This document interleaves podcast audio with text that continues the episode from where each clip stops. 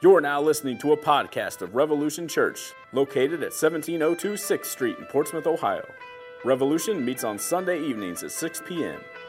For more information, visit www.revolutionchurchohio.com or check out our Facebook page.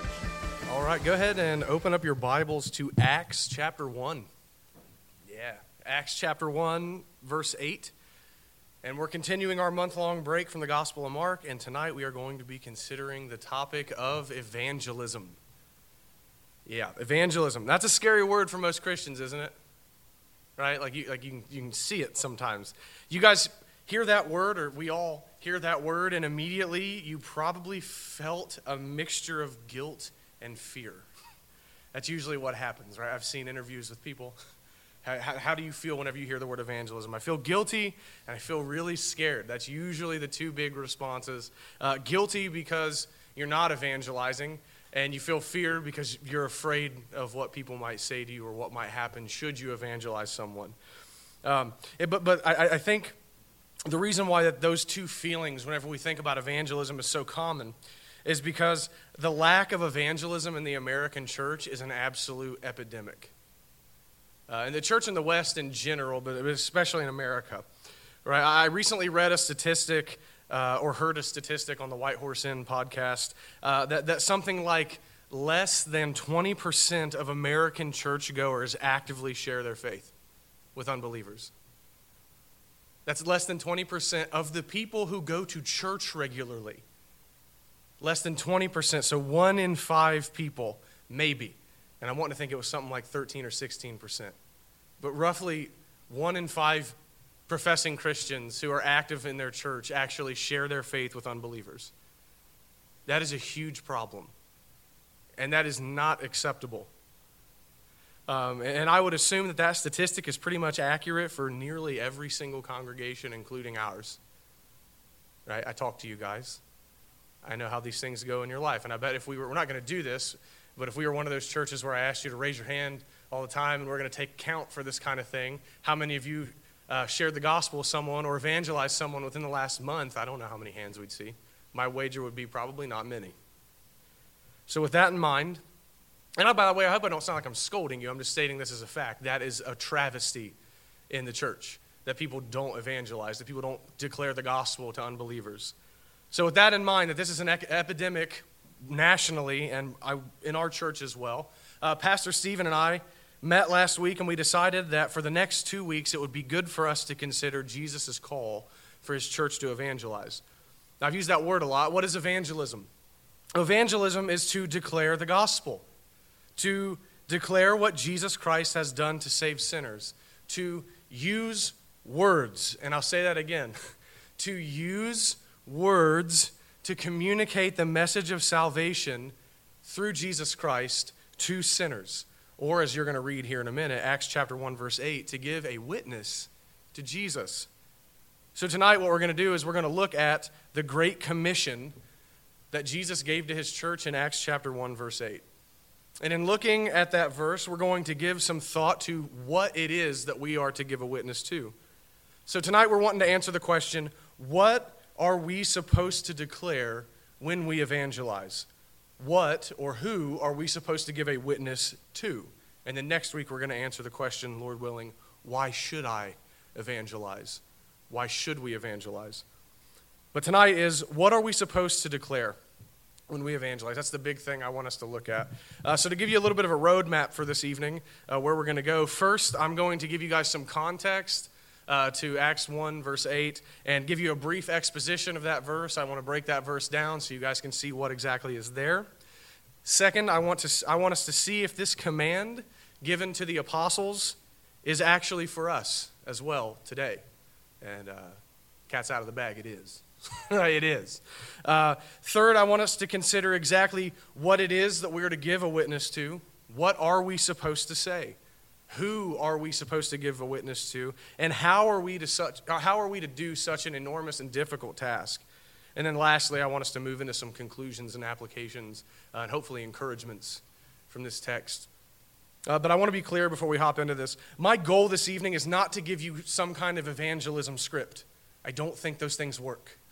Right? Here's what you need to say every time in every situation. I'm not here to give you a script, write this down word for word, and tell people this. Uh, but what I, what, I want you to, what I want to do this evening is show you that the call to give witness to Jesus is for the whole church. And then I want to remind you what it is that we are to declare about him.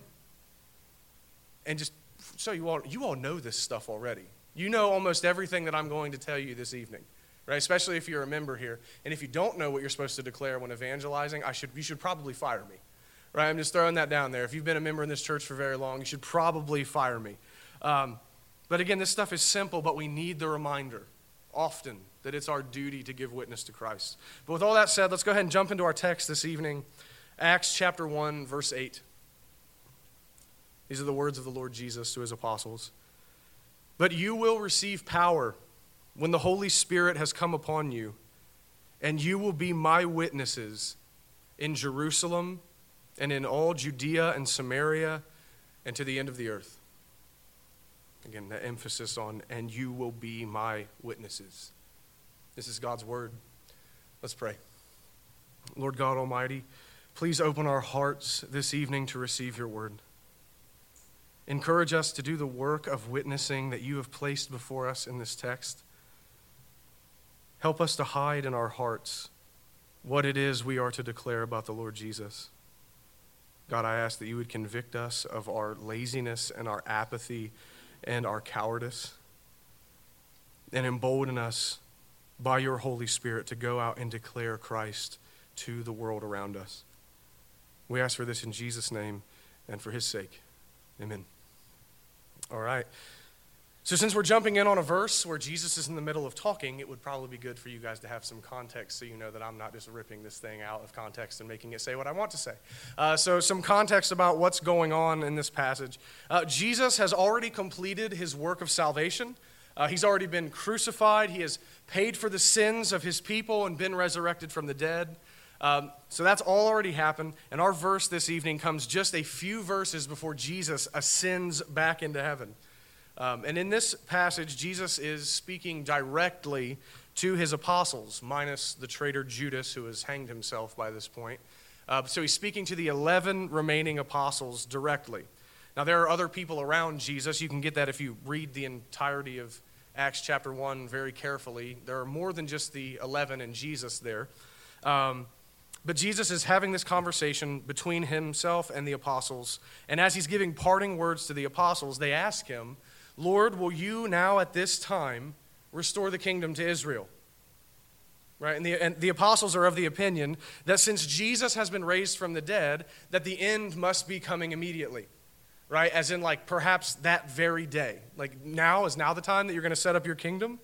And not only that, not only are they expecting the end to be maybe even that very day, uh, but they think that Jesus is now going to be setting up an earthly kingdom in Israel, which shows us that they have some wrong thinking about the kingdom of God and that the kingdom of God is primarily spiritual, right? Um, but Jesus turns to them, and even though they have some bad thinking on when the end is going to happen and what the kingdom of God looks like, Jesus turns to them and basically says, It's none of your business. it's none of your business what the Father has determined right? It's not your business when I'm going to come and set up my kingdom. That is up to the Father to determine, and it's not for you to know. That's what he tells them in verse 7. It's not for you to know. But then Jesus goes on to tell them what they do need to know, right? He goes on to tell them what their business is, right? So he says, It's none of your business when I'm going to set up the kingdom in its fullness. It's none of your business when I'm going to do all of this stuff for the end, but this is your business. But you will receive power when the Holy Spirit has come upon you and you will be my witnesses in Jerusalem and in all Judea and Samaria and to the end of the earth. So Jesus says that there are things that they don't need to know, but this is what they must know that the Holy Spirit is going to come upon them very soon, that Jesus, after he ascends into heaven, is going to send them the promised Holy Spirit, and they're going to receive power from him. And then after that, they will be his witnesses. You will be my witnesses. The King James Version says, witnesses unto me, meaning witnesses about Jesus, specifically about him. And then after Jesus says these things, I believe it's verse 11, he's lifted up and a cloud takes him out of their sight. and up into heaven. Now, in light of this context, one way that you could view verse 8 uh, for our consideration this evening is that verse 8 is the final marching orders of Jesus for his church. The final marching orders of Jesus for his people. This is the last commandment that Jesus gives while on earth. You will be my witnesses. And as you all know, if you've ever had anyone you love dearly go away for a time and you don't know when you're going to see them again, their departing words are incredibly important, aren't they? They're incredibly important. You, you, if they're communicating something to you before they go, they want this to stick with you because they don't know when they're going to see you again. And I'm not saying Jesus doesn't know, obviously, he's God. Uh, but you get the idea. It's not a perfect analogy.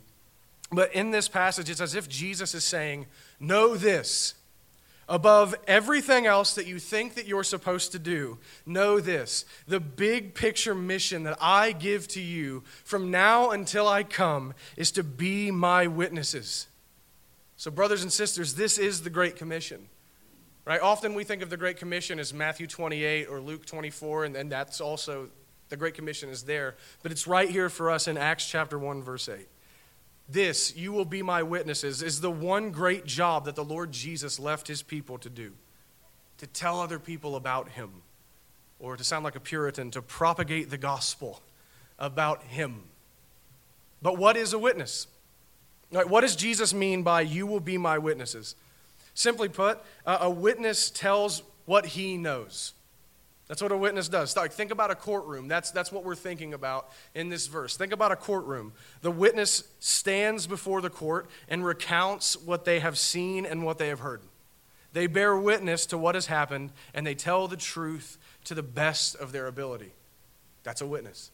And how does a witness witness? With words. With words. I want you guys to know this with words. Witnesses always use words, right? unless they're mute and then they use sign language, which is words, right? It's just another way of communicating words. They speak truth about what has taken place so that others can know and believe the truth as well. That's a witness. And I wanted to say that because sometimes people think that they are giving a witness to Jesus by how they live. And that's how that they're supposed to give a witness. And look, there's some truth in that. Please don't misunderstand me. We, we definitely can give a witness to the saving power of Jesus by how we live our lives. We really can. We proclaim that Christ can free us from sin, and then our lives should match that. Right? So we can give a witness in some way to Jesus by how we love people, forgive, how we're generous, how we act kindly, how we help those in need, how we treat our spouse, all kinds of ways. Right? We can give a witness to Jesus and how we live. But while that is true and good, what's in view in this verse is someone verbally giving a witness about what they know has taken place. Again, that falsely attributed quote to St. Francis of Assisi preach the gospel and, if necessary, use words.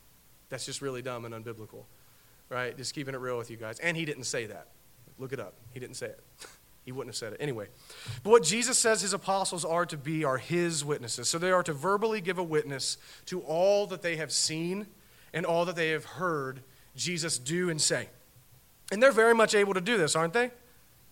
They've been with Jesus for three years. They've been with him since his baptism. They heard the voice from heaven speak, This is my beloved Son, in, in whom I am well pleased. They saw the transfiguration where Jesus' face shines as bright as the sun and his clothes become whiter than, than anyone on earth could ever bleach them. And they hear a voice from heaven, This is my Son. Listen to him. They saw him live in perfect righteousness. They saw him crucified for sinners. They saw him resurrected from the dead, and they see him ascend to heaven in this passage with the promise that he will return to judge the world. Jesus intends for his apostles to tell people what they know about him.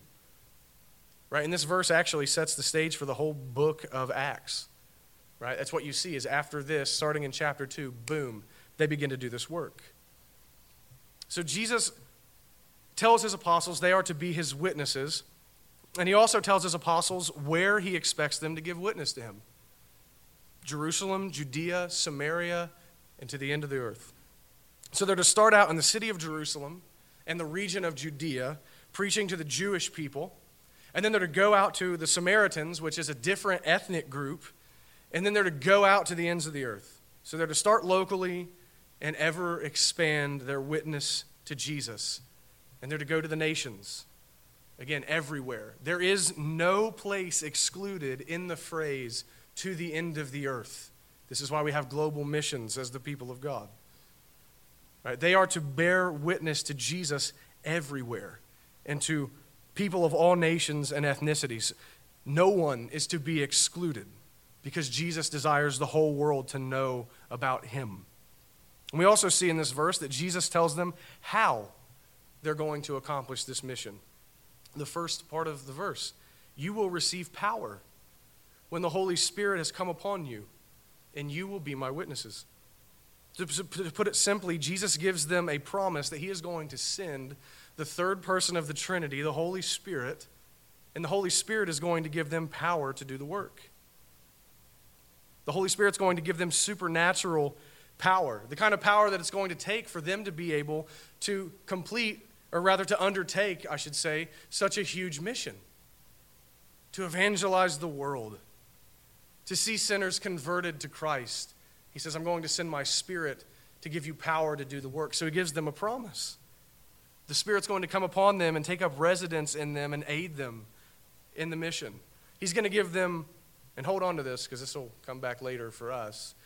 He's going to give them boldness to proclaim Christ.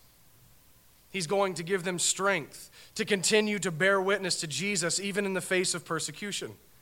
He, he, he's going to make their preaching effective in the hearts of the elect. Jesus promises nothing less than the power of Almighty God Himself to aid His witnesses. And because of that power and help, they're going to be successful in their mission. So you can actually think about this, the argument of the verse, if you want to put it that way. Jesus says, You will receive power when the Spirit comes upon you, and you will be my witnesses.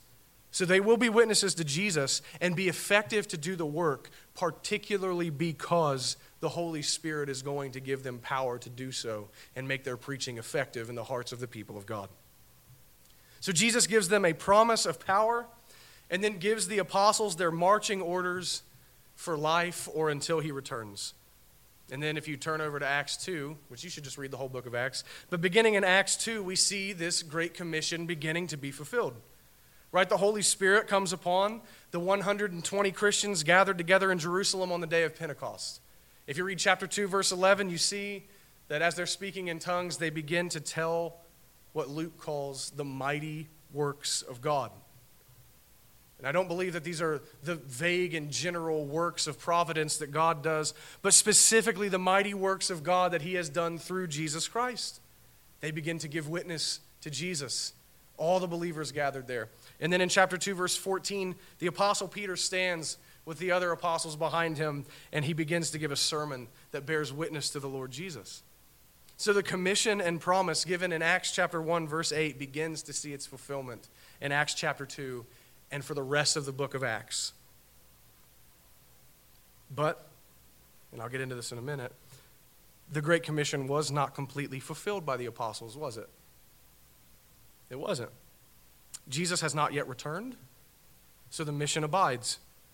And while the apostles did go to Jerusalem, Judea, Samaria, and beyond, they did not make it to the end of the earth in their lives, did they? They didn't make it to North America. They didn't make it to South America. They made it pretty far for what they could do with the remaining time of their lives. They didn't complete the commission. So that brings us to our next question Is this commission for us? Is it for us? Now, generally speaking, Christians just assume that the Great Commission applies to every believer. And why is that? Because we tend to think that the Bible is always speaking directly to us whenever we read, right? That's why people apply passages in Jeremiah to themselves whenever they are not Jews in exile. Right? We always assume that the Bible is directly speaking to us, and we kind of don't pay attention to the context a lot. Right? But with that said, the assumption's correct. This Great Commission does have some application to you, but I want to prove it. I want to prove it to you this evening. Uh, and I want to prove it because some people believe that we don't need to evangelize because Jesus gave this mission directly to the apostles and not us. So some people say, I don't need to do that. And if anyone get, keeps the commission going, then it's the apostles handed it down to the ministers, so only Stephen and I need to evangelize people. Right? Some people legitimately will make that argument, right? Uh, but that's not true. But I want to prove to you that this commission does have a bearing on you. So let's think about it for a second. We do see directly in this passage and in every passage where Jesus gives the Great Commission, Jesus commands this specifically to the apostles. There's no denying that at all. He gives it to the 11 apostles who were there with him. But again, as we just said, that clearly the apostles did not finish the work. So we may rightly infer that the commission remains relevant, it remains binding. In Matthew 28 20, right, the most famous passage for the Great Commission, Jesus says that it's to last until when? The end of the age. I am with you always until the end of the age, even until the end of the end of the age. That's Christ's return. So, since the apostles died before the end of the age, it's clear that while Christ gave the command directly to the apostles, he could not have intended it to be exclusively for the apostles. You get what I'm saying? He gave it directly to them, but he could not have intended it to be exclusively for them. Now, let's keep going. Right here, focus. I got you, right? You'll be all right. You're not dumb. They expect more out of you in public schools. You'll be here with me. You're cool, right? Paul tells us that the apostles are the foundation of the church in Ephesians 2:20, right? That the, the apostles laid the foundation for the church with Christ Jesus as its chief cornerstone. So this command to be witnesses to Jesus that was given to the apostles must necessarily continue through the institution that they were the foundation of. Right? That's the argument. It must have continued through what? The church, corporately. So it is the mission of the church body as a whole to bear witness to Jesus. So, this Great Commission is not given to the individual. It's not given to you as an individual by yourself. It is given to the church to be carried out in the context of the whole church. So, what does that have to do with you as an individual? Like I said, it does have an application, and you may say, well, you're going a long way. I want to prove it to you. If it's given to the church, then, what does this have to do with you as an individual? You're part of the church. Really simple. You're part of the church. The mission is given to the church, and you are a member of the church. That means that you are, in some regard, to take part in this mission. That means, and let me encourage you to this bearing witness to Jesus is not just for an elite group of super Christians. Isn't that what we tend to think? Uh, that's for the people who they read the apologetics books and they that's for the extroverts, right? As if being introverted removes you from part of the burden of the work of the church. That's that's dumb. Right? But we think this is for super Christians, right? No, but it's for the church. The apostles laid the foundation and passed the commission on to the entity of the church. It's not only the job of the elders in your church to proclaim Christ to people, it's your job.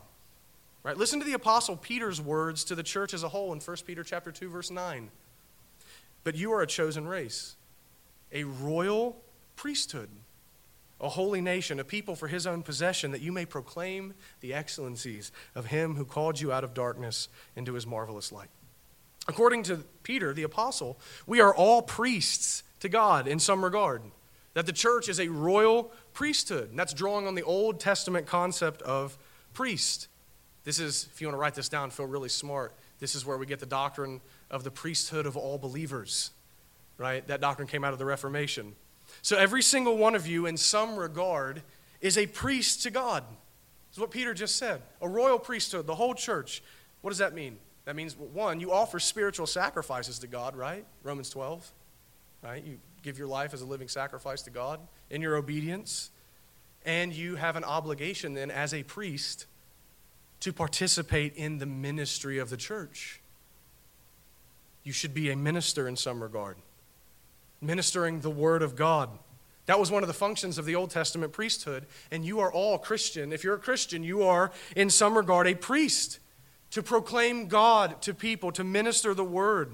So while there are people in the church who have an official function to minister the Word, like me and Steve, and Lord willing, Dave, it is all of our responsibility as the church to proclaim the excellencies of Him who called us out of darkness and into His marvelous light. It is all of our job as a body to give witness to Jesus. The job has given, been given to the church, the church of which you, Christian, are a member and are a priest in some capacity. So, all that is to say, I know you may say, you took the long way to get there. Yeah, I wanted to prove it to you. All that is to say, this job does belong to you. This job is yours, Christian. Bearing witness to Jesus is part of your duty as one of the redeemed of God. This is part of why the church exists. Right? Have you ever, have you ever considered that? Jesus wants his people to bear witness to him. He proclaimed himself on earth, did he not? He did the work of redemption. He made promises and called people to himself. And now we, as his church, continue his work. We take part in his work as his witnesses. If Jesus did not intend us to do this job, then he would take us out of the world as soon as we were converted, would he not? Why, why else would he leave us here? Because he has work for us to do. He, he, he desires us to be a witness to him so that other people can come to know him and take up the mission as members of his body. So, yes, this is your job because you're a member of the church. It is your sacred obligation and privilege as a member of his church. That water is delicious. But maybe you're asking yourself, so let's go on. I like to anticipate people arguing with me, right? So I just argue with myself in the study and then answer my own questions. Maybe you're asking, how can I give a witness to Jesus if I wasn't there? right? How can I give a witness to Jesus if I wasn't there? The apostles could, could give a witness because they saw. They were there. They heard. But we can't do that because we have not heard or seen what Jesus did. Listen, I don't know if any of you are thinking that. I know that someone probably has at one point or another, or you may at some point in the future just because you don't want to evangelize, so you might make up a, a bad argument for why you shouldn't. Uh, listen, if you think that, that you can't give a witness to Jesus because you weren't there personally, I have a question for you. How low of a view of Scripture do you have? How low is your view of the Word of God? In the Bible, you have the God given and God inspired record of what happened. Sincerely, like I think sometimes we don't think about it that way. You have a God inspired, God given record of what happened. In other words, you hold in your hand when you pick up your Bible the apostolic witness. That's one of the things that we call the New Testament is the apostolic witness. You know exactly who Jesus is. You know exactly what he did because God had it recorded for you. So we do indeed continue to give the exact same witness that the apostles gave as we bear witness to what the word says. So we are very much able to be witnesses to Jesus as we look to his infallible word to tell others about him. We literally give the same testimony as the apostles gave because we have the Bible. I want to encourage you in that. Who am I to tell them? You have the, you have the apostolic witness in your hand. Tell them what the apostles said, tell them what the apostles saw. So, again, this is not for an elite class of Christians. You have the Word of God. You have the testimony in your hand. You have experienced the grace of God for yourself. Christian, you believe exactly what the apostles believed. You are qualified to be a witness to Jesus. And Jesus, in commissioning his apostle, commissioned the church, and by extension, you, to do the work. No excuses. Let's continue. So, this is our job. We are to be witnesses. I hope that I've argued that clearly enough for you. But w- what are we to say? What do you say? What are we to bear witness about? As I said earlier, Jesus says, You will be my witnesses. So we give a witness to Christ Himself, His person, His work, His promises, His threatenings, His terms of reconciliation. Jesus is to be the theme of our witness. So I, just want to be clear before we go any further, because sometimes we get this wrong.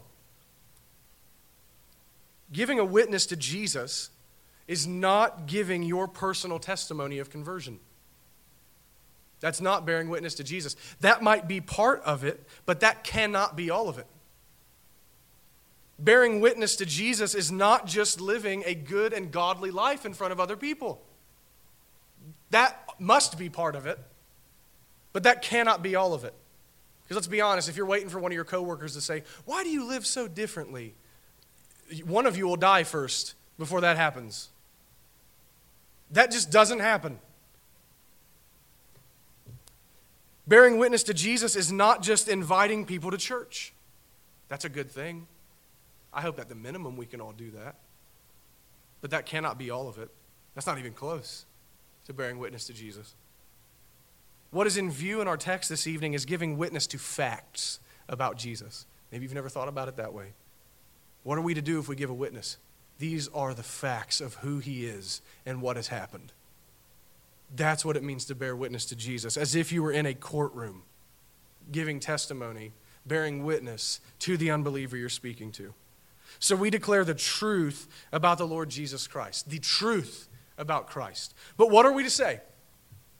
Right? I have seven core things that I believe make up giving a witness about Jesus, and I promise you they are not all insanely long because that would be ridiculous. I know I've been up here for a half hour already.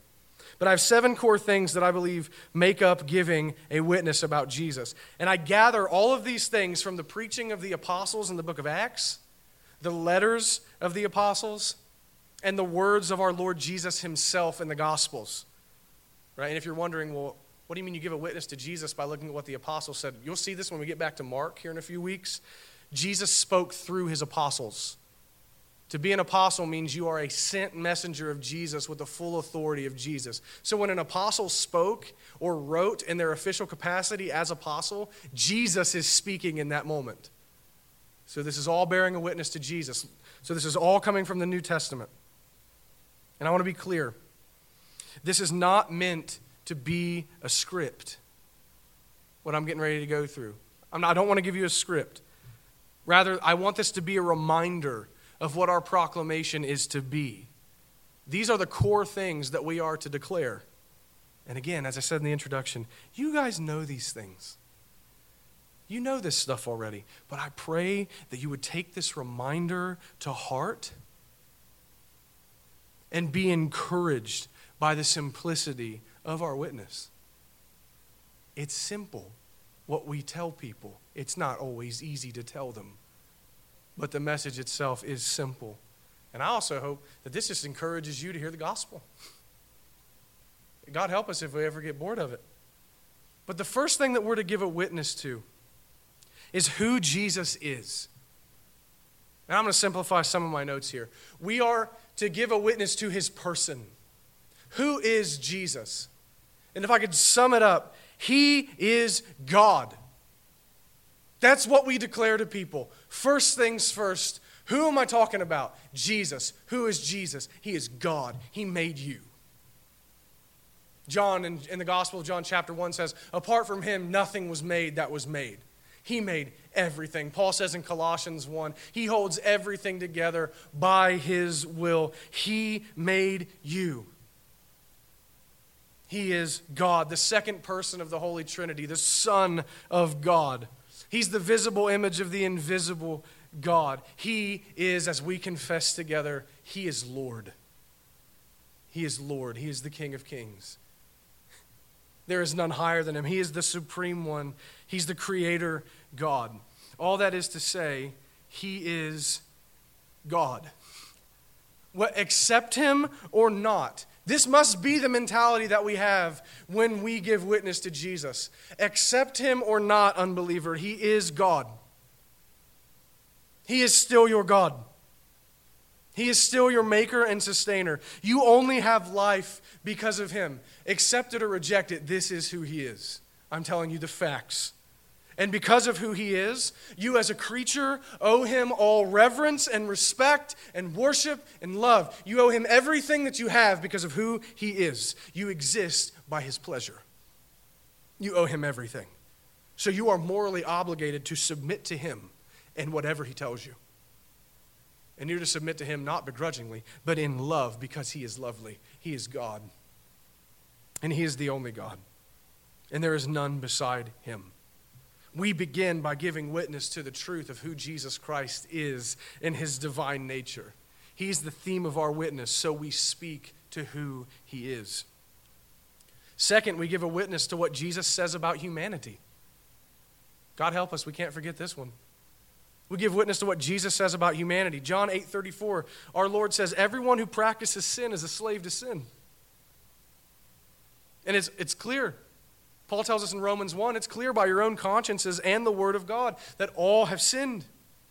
The Lord Jesus declares that all human beings are in sin and slaves to it. In John chapter 3, the Lord Jesus declares that people love darkness and hate light. What is that to say? When we're dealing with the unbeliever and bearing witness to Jesus, we tell them, Our Lord tells me that not only are you a sinner, but you love sin and you hate righteousness. You are a sinner. And it's not accidental, whoopsie daisy, I tried, but I, I failed. No, you love the darkness and you hate to be exposed. You're a wretch, you're a sinner. And you might have different ways of going about declaring that to them, but that must come across. The Apostle John in John 3 declares that the wrath of God remains upon those who do not obey Jesus. What does it mean remains? That means it's already under already on them from birth. It's not that it's going to come they're already under the wrath of God because they're sinners. Paul tells us in Romans 8, again, the inspired words of the apostle, mankind is hostile to God in their natural state. That we're naturally enemies of God and we refuse to obey him. And because of all this, both Jesus and the Apostle Paul say the wrath of God is coming. The wrath of God abides on the sinner. That wrath that ends in their eternal perdition, that ends in them going to hell. Listen, we have to declare to people that they are sinners if we're going to bear witness to who Jesus is. That is the most uncomfortable part. Not just, hey, there are sinners out there, but hey, I'm bearing witness that Jesus says you are a sinner and that the wrath of God, uh, God abides on you personally. We declare that they deserve the eternal wrath of God because of their sin. We declare that they have a great need of forgiveness and that they need to be set free from sin and its penalty by Jesus. Listen to me when we give witness to Christ, if we don't bear witness to this truth, then everything else you're going to say is worthless. If you don't bear witness to the sinfulness of man and the coming wrath of God, the good news is not going to matter to the unbeliever. How is it good news if you don't know the bad news first? It's not.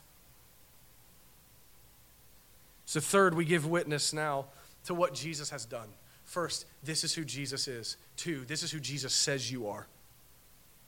Third, we give witness to what Jesus has done that the Son of God took a human body to himself and became a human being. That truly God, he became truly man, was born of a virgin, and lived among us. There's a reason why we have you guys confess these things all the time truly God, he became truly man and dwelt among us. And that as a human being, he lived in perfect obedience to God, never sinning, never failing to perfectly please God. And after that sinless life, the Lord Jesus offered himself as a sacrifice for sinners. Because the justice of God demands that someone pay for sin. But the Son of God willingly laid down his life to pay for that sin. And we bear witness that Jesus Christ was crucified in place of his people that he was crucified for sinners. That God the Father poured out all of his anger and wrath for the sins of his people on Jesus on the cross. That Jesus suffered the punishment that we deserve as a substitute. And we declare that the wrath of God was satisfied through the atoning death of Christ. And we have proof of that because on the third day after his death, God raised him from the dead. And in that resurrection, Jesus was vindicated. And all of his claims to be God, all of his claims that he would die to save sinners, everything he ever said was proven to be true in that resurrection. We bear witness to the life, death, and resurrection of the Lord Jesus in place of sinners. We declare that his work is the only way that sinners can be reconciled to God. God demands justice to be done against human beings. So the Lord Jesus, the Son of God, becomes a human so that justice might be satisfied in him in the place of sinners. We bear witness to what he's done. Fourth, we bear witness to what Jesus offers to sinners. We like this part. We bear witness to what Jesus offers to sinners that Jesus offers the forgiveness of sins to sinners. And he beckons sinners to come and he will give them rest. That he'll give the forgiveness of sins to those who do not deserve it. That instead of the eternal wrath of God in hell, Christ offers salvation and eternal life to sinners. That he offers life to those who deserve death, his life for theirs, his perfection for their sin. We declare the offer of salvation through Christ. That's what he offers. Fifth, we bear witness to the threatenings of Jesus. We tend to not do this one. Do we not? Have you ever, have you ever pro- proclaimed an abstract gospel to someone? God says he'll send sinners to hell if they don't trust in Jesus, and you leave it there like it's an abstract principle. But you don't tell that person the threatenings of Jesus? Do you understand the difference? That we bear witness that to this individual that we are bearing witness to Christ to, that those who refuse him, if you refuse him, if you refuse to turn from your sins and submit to Him as Lord, if you do not believe in Him, if you do not accept Him, you will perish. We bear witness to the threatenings of Christ. Jesus in Luke 13 3 says, Unless you repent, you likewise will perish. In John 8 24, Jesus says, I told you that you would die in your sins, for unless you believe that I am He, you will die in your sins. That's a threat from Jesus. You could call it a promise, really. He's not messing around, he's serious in his threatenings. Those who do not repent and trust in Christ, who do not receive the forgiveness of their sins, will die in their sins and perish under the wrath of God in hell forever. As awkward as it might be, especially in 2019 America where no one is wrong and we're not supposed to offend and everyone's supposed to feel like God accepts them in their sins and all of that, we must drive home the threatenings of Jesus as well as we drive home the offer of grace and salvation. We must present both. Sixth, we bear witness to what Jesus will do in the future. That just as certainly as he came bodily the first time, he will come again. And that when he comes, as we confessed, he will come in glory and in judgment to judge both the living and the dead. In John chapter 5, verse 22, Jesus says, For the Father judges no one, but has given all judgment to the Son. He says, I'm going to judge you all. Jesus will. Revelation 22 12, the Lord says, Behold, I am coming soon, bringing my recompense with me to repay each one for what he has done. He says, I'm going to judge the world. And in this judgment of Jesus, he will condemn to the lake of fire all those who did not submit to him as Lord, all those who did not receive him but he will indeed save his people. He will have mercy and save those who believed on him and submitted to him. We bear witness to the reality of a coming day of judgment where every man will stand before this Jesus. When you declare the gospel to someone, do you remind them of that reality? There will be a day where you will give an account for your life to the one that you are currently scorning. We remind them of the reality of judgment, that he will punish the wicked and save his own. And then lastly, we bear witness to Jesus' terms of reconciliation. We declare what people must do to be saved. And it is clear what Jesus' terms are believe on him, and you will be saved. How sweet it is to be able to declare this. believe on him, trust his promise to save you, and you will be saved. Period. Repentance is a fruit of faith. The repentance will come after the faith. So we tell them, believe on him and you will be saved. Believe on him and he will change you. Believe on him and he'll grant you repentance. Acts 16 31, believe in the Lord Jesus Christ and you will be saved. John 5 24, Jesus says, Truly, truly, I say to you, whoever hears my word and believes him who sent me has eternal life. He does not come into judgment, but has passed from death to life.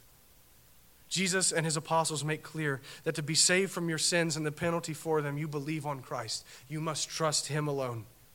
That's Christ's terms of reconciliation. Believe on him and be saved. To be saved, you forsake any form of self righteousness. We declare to the people we're bearing witness to that you come to Jesus admitting that you deserve his wrath and that no amount of moral reformation can save you, no amount of good works can save you, no amount of being sorry can save you, but you come to Christ saying, Only you can save me. And I trust that you will. And with all the authority of Christ, we can say, Our Lord says, I will. We bear witness that only Jesus can save, and that only faith in him can bring the forgiveness of sins, and that all men need the Savior. We bear witness to these things who Jesus is, what he says about mankind, what he has done to save sinners, what he offers sinners, what he threatens the impenitent, what he's going to do in the future, and what his terms of reconciliation are. That's what we declare. Those seven things. And notice that all of this is about who? Him. It's all about Him. Our witness is to Him, what He has done, who He is, and what He demands from sinners. If we do anything less than this, then we are not giving an accurate witness to the Lord Jesus Christ. And, brothers and sisters, we must proclaim these things to a lost and dying world people will perish. We'll talk about that more next week. But we must continue this great commission that Jesus gave to his church. We have to continue this apostolic witness to the Lord Jesus. It is our sacred duty as his people. And like the apostles, we are to be witnesses to Jesus to everyone, everywhere Jerusalem, Judea, Samaria, to the end of the earth. Everyone, everywhere. No breaks. This is your life's goal. You see the opportunity, you take it. You build friendships for the sake of the gospel. We proclaim this message to people in our city, in our neighborhood, in our workplace, in our family, in our state, in our nation, in our world. We proclaim this. Colossians 1:28. Him we proclaim, warning everyone and teaching everyone with all wisdom that we may present everyone mature in Christ. We proclaim to all who will listen. And how are we to do this work? Let me encourage you. The same way the apostles did. And you will receive power when the Holy Spirit has come upon you. Christian, ever since the day of Pentecost, every single believer has possessed the fullness of the power of the Spirit of God. Paul tells us that we've been blessed with all spiritual blessings in Christ Jesus. He tells us that in Ephesians 1. You've received the Holy Spirit, Christian. The same exact Holy Spirit that dwelled in the apostles dwells in you. Not just them, but all of you. I was pointing at them, but all of you. He dwells in you. He dwells in you to empower you to do the work of witnessing to do the work of declaring the gospel to sinners. The Spirit may not manifest himself in the sign gifts anymore like he did on the day of Pentecost, but rest assured, he dwells in you to empower you and give you strength and boldness to proclaim this message, Christian, to be bold in the face of fear. He empowers you to speak the right words at the right time. The Holy Spirit empowers our words to convert the rebel hearts of sinners according to the will and plan of God. By the power of the Spirit of God, we are energized and able to do the work, just like the apostles. So when you think you can't do the work, when you find yourself afraid to do the work, when you feel like you don't have the strength to do the work, you should know that it's the Spirit of God who lives in you, who empowers you to do the work. And you need to lean into that promise of power and submit yourself to the, in obedience to the command of Christ. He's not left you with no ability, is what I want to encourage you with. He's left you with nothing less than the almighty power of God dwelling in you by the Holy Spirit.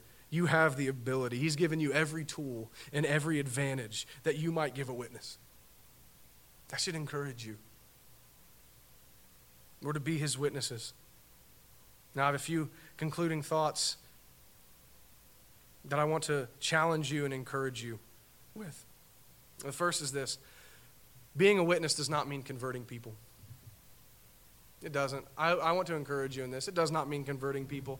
That is our goal. That is what we strive for, right? We're fishers of men, and we want to, as it were, fill the boat with souls for Christ, right? That is what we want to do. That's what we want to see happen. We plead with men on behalf of Jesus Christ, like Paul says, I believe it's in 2 Corinthians. We are ambassadors for Christ, making an appeal on God's behalf that you be reconciled to him. That's what we do. We plead with men. We learn to defend the faith. We try and tear down every vain argument against the faith. We try to persuade all men to come to Christ and be saved. But nevertheless, giving a witness is our work. The conversion of souls is the work of God. Be encouraged that God does not ask you to do the impossible. God does not ask you to change the hearts of rebel sinners. You can't. You can't do that. He doesn't ask you to take out their stony hearts and give them hearts of flesh. You can't.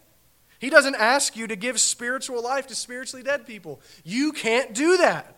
That's His work. That's His sovereign work of regeneration and conversion. But the work He's commissioned us for is the work of evangelism, the work of declaring Christ. And that we can do by the power of the Spirit in us. So be encouraged. He has not commanded you to do the impossible. You can bear witness. Second, we'll get into this more next week. Christian, I want to encourage you that it is your sacred obligation to do this. Christ does not call every individual person in the world to bear witness to him, he calls his church. You're a member of his church. How privileged we are to be part of his church. How privileged we are that Christ says, I want you, sinners, to take part in my great work of redemption throughout the world. It is your sacred privilege and right and obligation to do the work. And how dare we abandon what is our right and privilege as the children of God? We have no right to scorn and ignore such a weighty task given to us by our King, our Lord, and our God. But lastly, getting down to brass tacks here, uh, and I'll be brief. Will you go? Will you do it? Will you do it? That's really what it comes down to, brothers and sisters. Like reading a thousand books on evangelism and going to a, a bunch of seminars and watching you know, good theologians talk about evangelism. You can do all that, and that stuff is good. You should study evangelism. You should watch people like Ray Comfort on YouTube do it. That's good stuff. But what it comes down to is will you? Like, take it from me. Like, that's what it comes down to is the moment of truth. Are you going to pull the trigger and bear witness to this sinner about Jesus? Or are you going to just let it go? That's what it comes down to. Will you do it? Will you bear witness to Jesus? Will you at least try? He's equipped you. You know the message. You have power from the Holy Spirit. Will you do it? Or, and being honest, will you give a lame excuse? Because I've heard most of them and they're lame. Will you give a lame excuse? Really, an excuse that reveals your doubt in the promise of power and help from God to do the work? Or will you believe Him and try? Christians, surely the Lord Jesus is worth it. Surely He's worthy bearing witness to. Think about who He is. Surely he's worthy of our effort. Think about what he has done for you. Surely he is worthy of our effort. Surely he's worthy giving a witness to. There's no one greater. Who else would you rather bear witness about? There's no one more worthy of your energy and your effort. There's never been a greater work done, and there has never been a greater Savior. He is worthy. So do the work that He's laid before you. Let's pray. Our Father and God, we thank you for this word that you've given to us this evening. God, I pray that you would give us courage. Really, honestly, Lord, it's not so much courage that we need, but God, give us faith in your promise that your Holy Spirit will empower us to do the work. We know the message. And Lord, for those who are fuzzy on the message but are Christians, God, they have resources. I pray, God, that you would help us to use the resources that are available to us to learn the message of the gospel inside out. But God, above all, grant us an increase of faith that we might believe your great promise of help to those who engage in the work. Help us, God. Forgive us for our cowardice. Forgive us for our apathy and our laziness. God, help us to, to behold Christ, to see that we're privileged to be part of His church, to see that this work is for us. And to see, Lord, that you don't command us to do the impossible, and that you promise us every aid and help that we need. Help us, God, to be witnesses to your Son. We pray this in his name. Amen.